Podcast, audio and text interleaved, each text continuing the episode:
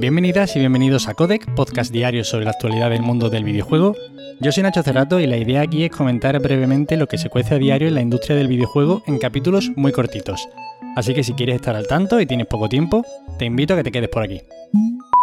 Y hoy tenemos que empezar hablando de Electronic Arts, y es que según un nuevo rumor, estarían trabajando en recuperar una saga muy querida que anunciaría hoy mismo, 10 de noviembre.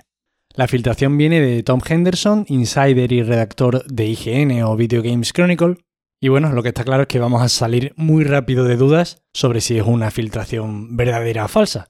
La cosa aquí sería averiguar de qué saga o franquicia estaríamos hablando, porque además algunas de las sagas más demandadas, como por ejemplo Dead Space, ya tenemos confirmación de que están trabajando en un remake, o también Skate 4. Entonces aquí, pues, yo qué sé, a mí se me ocurre que quizás de lo que estarían hablando pues pueda ser un Medal of Honor, un Mirror's Edge, un Burnout. Jope, la verdad que estaría bastante interesante un Burnout ahora de nueva generación muy bien hecho. Podría ser bastante, bastante espectacular. En cualquier caso, saldremos de dudas hoy, así que tampoco nos vamos a volver muy locos.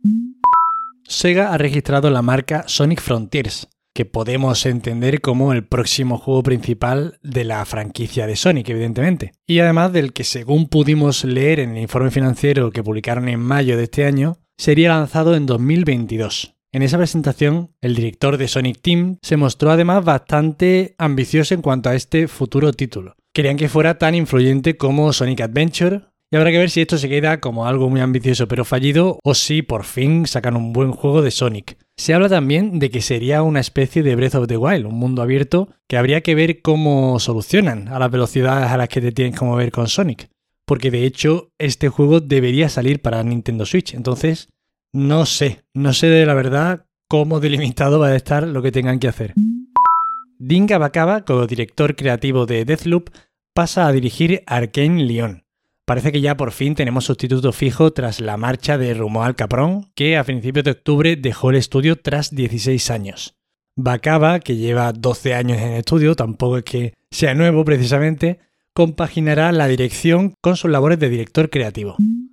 Y ahora nos vamos a hablar de industria española y es que 2K Games ha comprado el estudio español Elite 3D especializado en diseño creativo 2D y 3D. También ha adquirido, porque prácticamente iban en el pack, Turia Games, muy relacionado con el anterior al ser copropiedad de los fundadores de Elite 3D.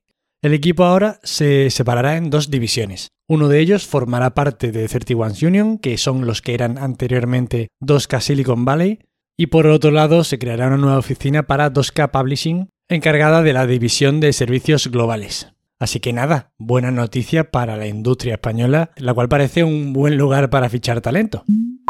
Y para acabar hoy, hemos podido ver el primer tráiler de Lies of P, el juego de Pinocho al estilo Souls. Sí, tal y como lo veis.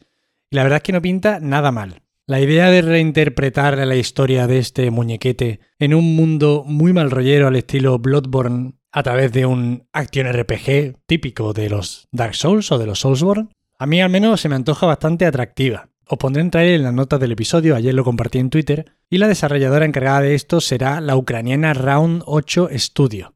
En esta historia tendremos que encontrar a un tal Gepetto para revertir la maldición que asola a una ciudad y de verdad el trailer pinta muy bien. Es verdad que se nota en todos los juegos que no son de From Software ese puntito quizá que le falta de finura en los combates que tan tan tan bien conseguida tienen en el estudio japonés. Pero en cualquier caso ya os digo, muy interesante, echarle un vistazo al trailer porque la verdad es que mola un montón. Y eso es todo por hoy, espero que os hayan resultado entretenidas las noticias. Ya sabéis, para cualquier queja, sugerencia o comentario me tenéis en arroba en Twitter. Os agradezco de corazón que estéis ahí al otro lado escuchándome. Disculpadme la voz, tengo la garganta hecha un Cristo. Y nos vemos mañana como siempre. Hasta luego.